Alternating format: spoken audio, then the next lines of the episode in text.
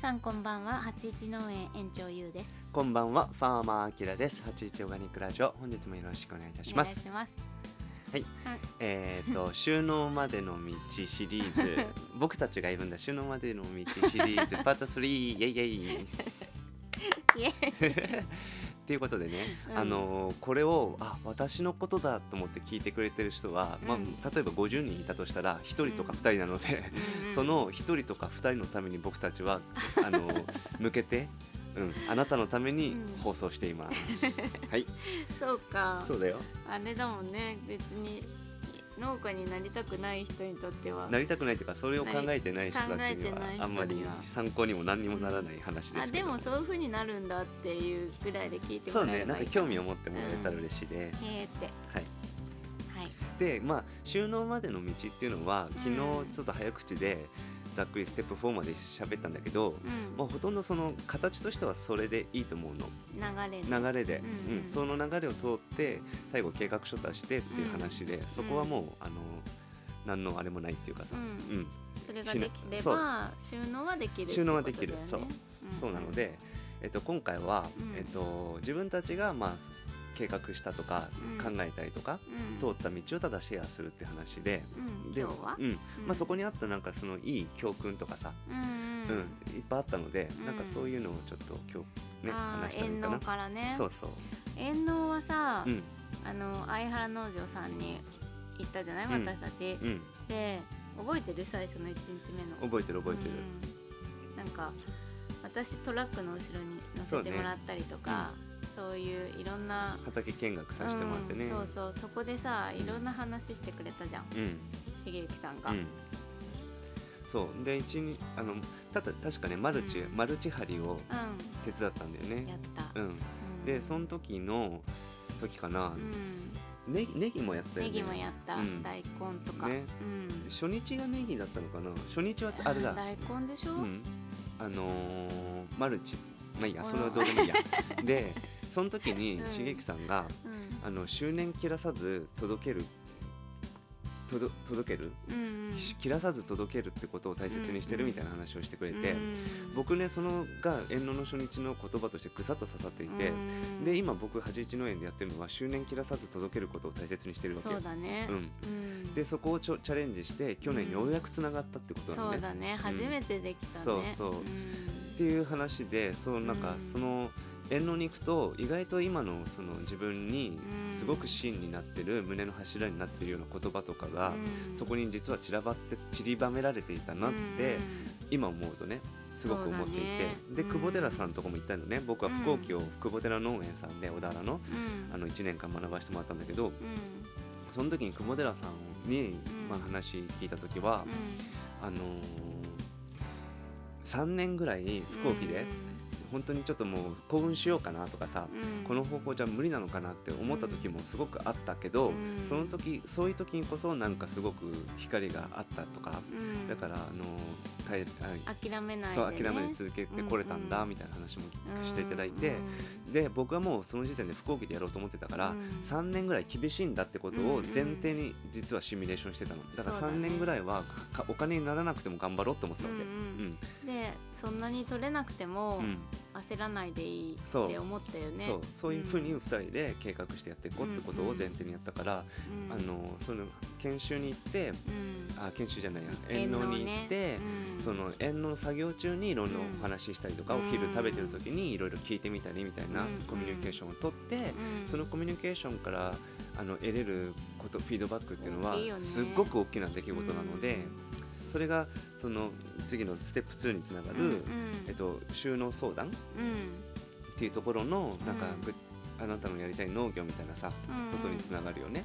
アカデミーに相談に行ってアカデミーの先生とそう話すんだっけ？まあ、先生というかね。うん。アカデミーのその収納担当っていうのがいる。うんうん。の、うん。収納支援班っていうのがあって、うん。そこの担当の人があの相手してくれるんだけど、うん。まあ、いろんなその必要な書類とか、うんうん。そういう事務的な話だよねそこは、うん。アカデミーは準備してくれるの、でそれに対しての分かんないことを一生懸命一緒にうん。指導してくれるっていう場所だから、うん。そこも相談に行くんだけど、うんうん。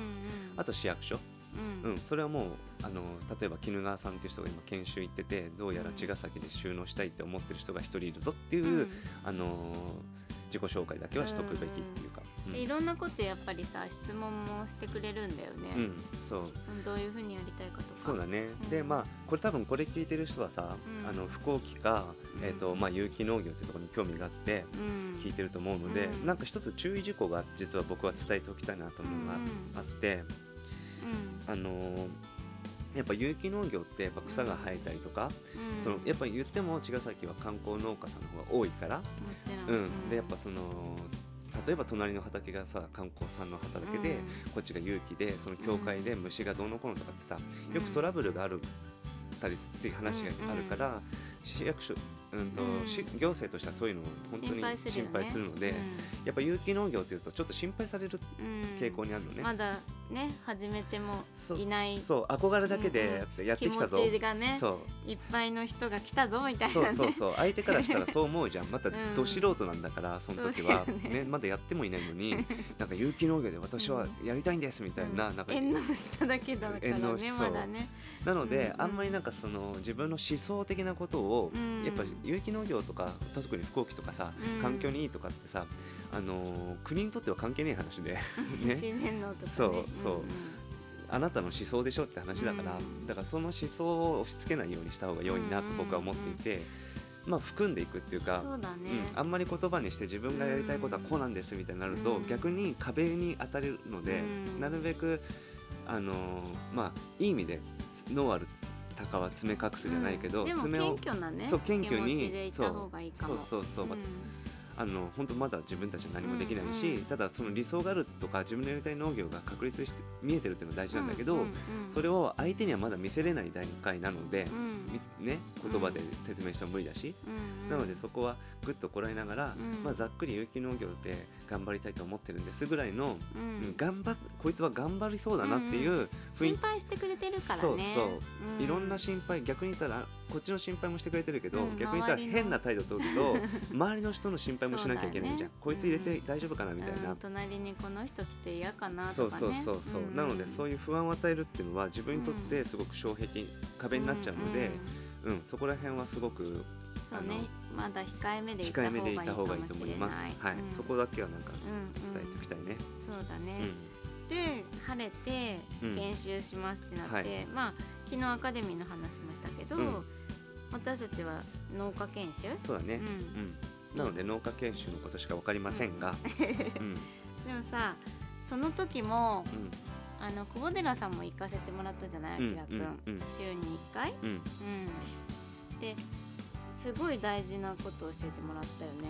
そうね、うん。えっともしできるなら、うん。あのー自分ですぐに実践できる補助とかを持ってたらすごくいいですよって、僕はそう、うん久保寺さんは研修中それできなかったなって、うんでそれがあったらよよかったなってことを僕にシェアしてくれたので、まあ、僕はその研修中にアウトプットする畑を、まあ、知人を通して借りることができたので、あの研修で学んだことをうん。翌日にダイレクトにアウトプットできる、大根の種をまいたら研修で次の日にうん自分の畑で大根をまくみたいなことをやれてた、うん。そういうなんかインプットとアウトプットができる環境を作れる人は、うん。ぜひそれやるとすごく僕も良かったなと思ってるので、ううん。ん。なんか何でもいいと思うの狭くても、うん。うん。広さとかじゃなくてうアウトプットできる場所があるとすごくいいなと思ってます、うん。うん。思いましたね。んそうか、あとはまあいろんな言葉を拾ってって自分の中で消化していく、うん。うん。その価値がすごくあるので、うん。うん、まあいろんな研修中に計画していくってことそうだね。じゃあ明日は研修後の計画？お計画だね。話ししようか。そうですね。はい。はい、じゃあ今日も素敵な夜を。また明日